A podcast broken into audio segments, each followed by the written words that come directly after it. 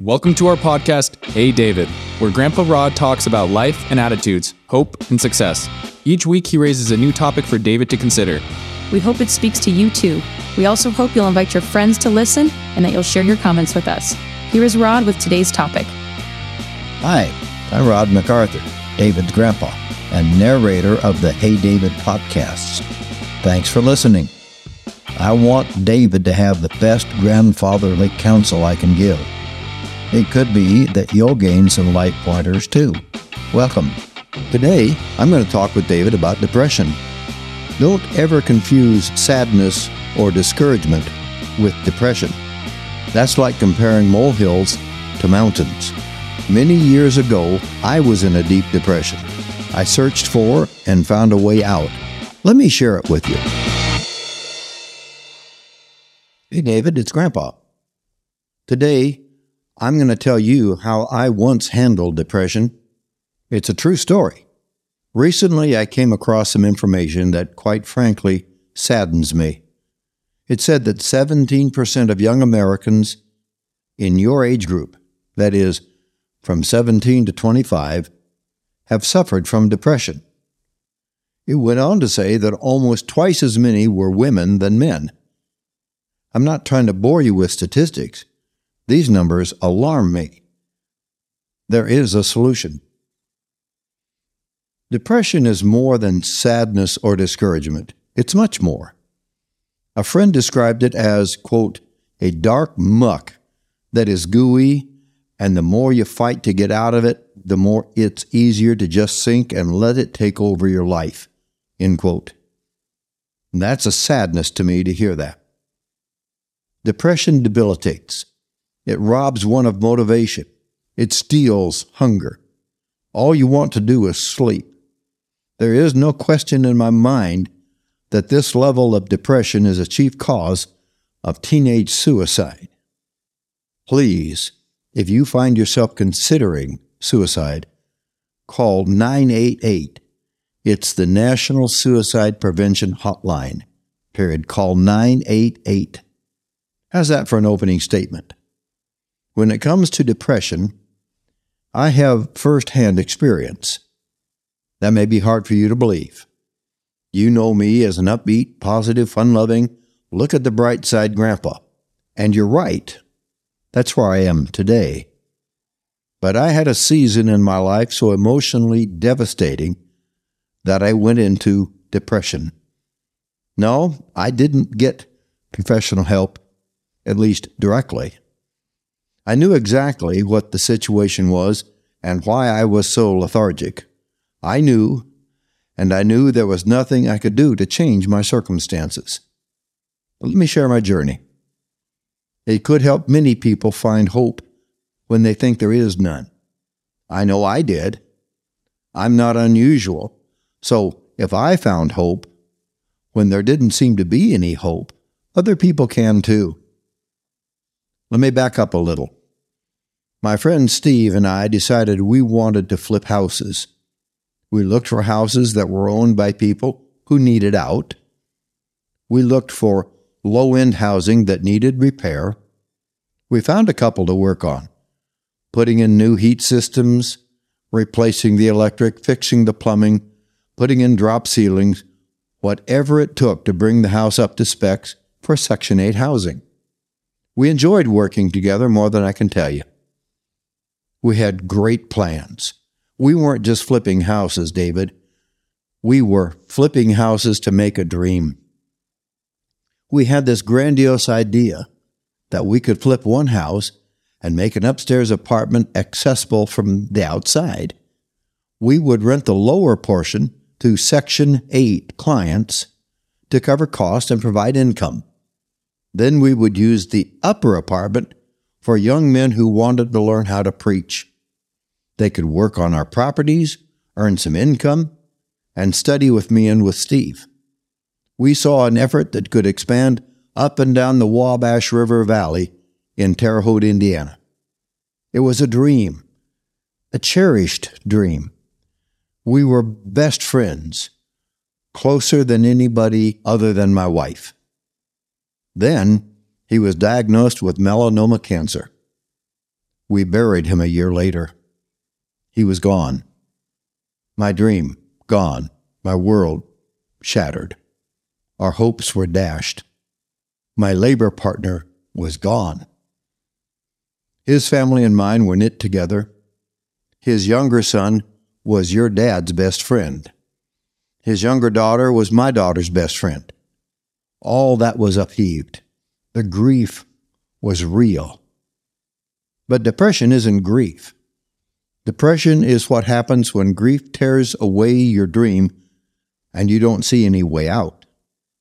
That thought was the key. That was the clue, the reality for me. But I'll come back to that. Life continued after Steve's passing.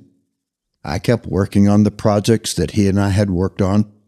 I even rallied our collective children to work with me, at least the older ones. We completed some projects, but we ended up selling the houses. I was chasing a dream that had vanished. I was trying to grasp the mist of that dream, the vapor trail, but I couldn't. Slowly, I descended into a depression that seemed to have no wind, no answer, no way out. I had no motivation. All I wanted to do was sleep. I wanted to avoid the pain any way I could. More than once, I had the thought of just getting in my car and driving away. How's that going to work? I asked myself.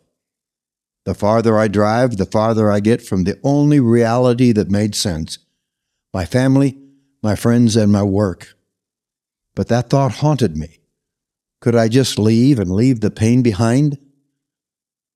I was a pathetic husband and a useless father for that season. It might have been a year. I don't remember. I don't remember. But I do remember needing to find answers.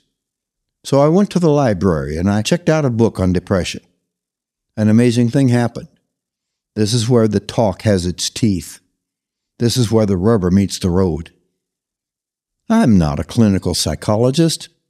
I have no training in psychology, but I know what worked for me. So I'm going to tell you what I learned from that book. Some of it played along with what I already knew. Solomon said, quote, As a man thinks within himself, so is he. End quote. Jesus said essentially the same thing when he talked about bad behavior coming from the heart. He said, quote, The things that proceed out of the mouth come from the heart, and these defile the man. For out of the heart come evil thoughts, murders, adulteries, etc. End quote. I knew that thoughts generate action, but I came to realize that thoughts also generate emotions.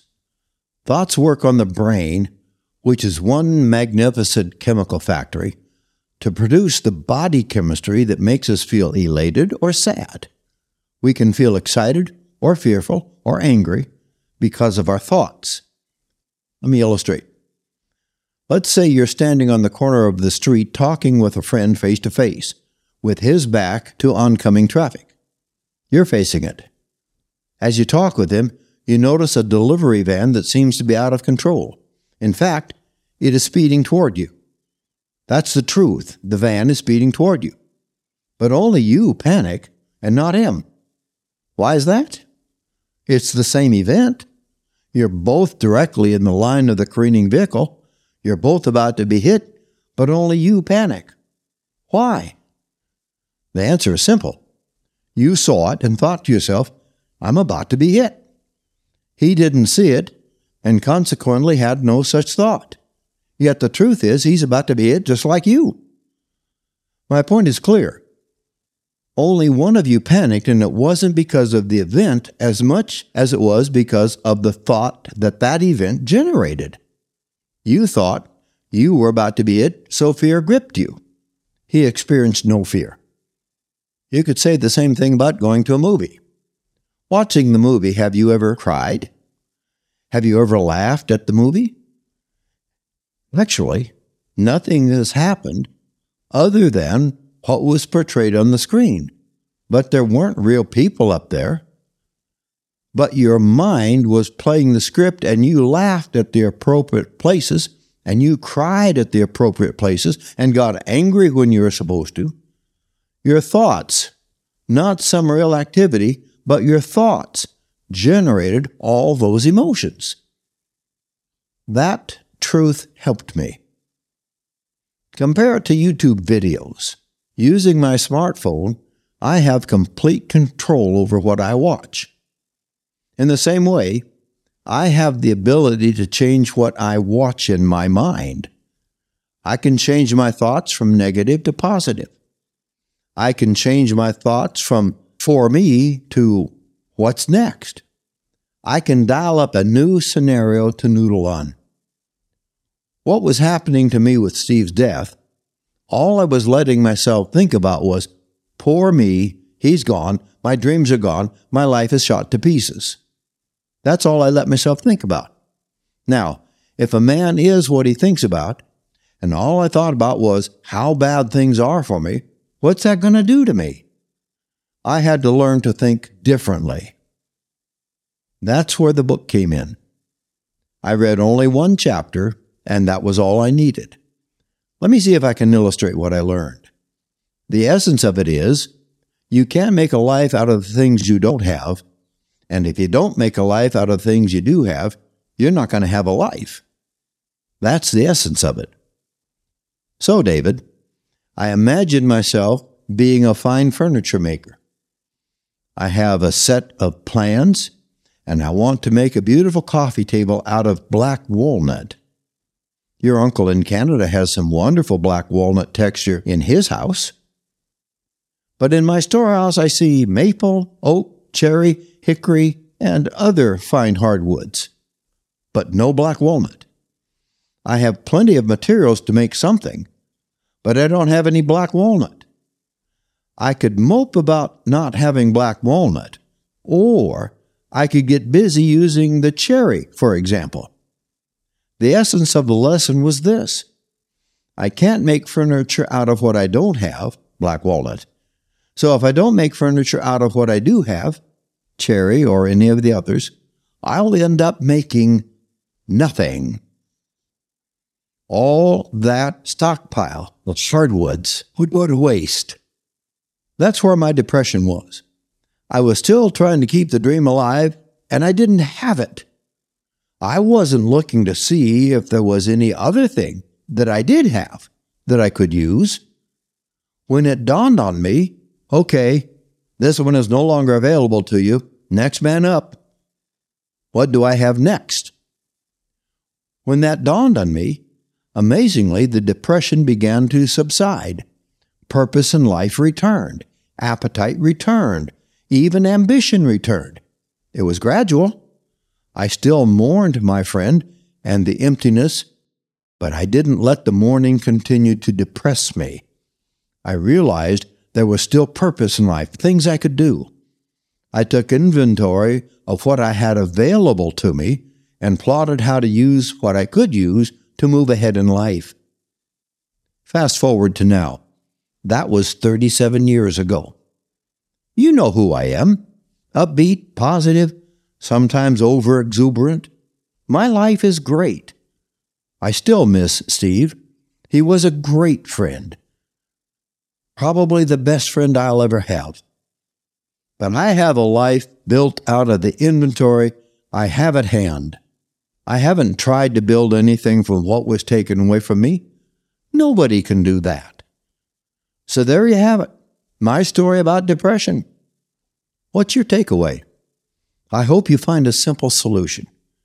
Grieve your losses? Yes. But take inventory. What do you have in your life at your fingertips under your control out of which you can build a positive life? Everybody has something. And who do you have in your life to support you as you move forward? Take inventory. Find that thing and those people. Let these become your new focus Grieve your loss, but find your gain. I love you, David. If you're having thoughts about suicide, please call 988.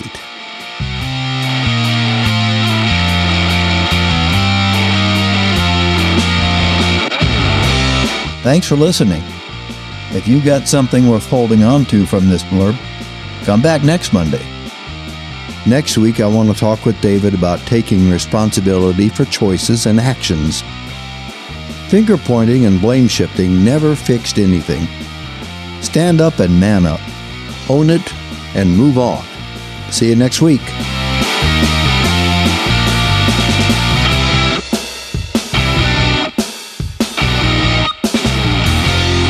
Thank you for listening to Hey David.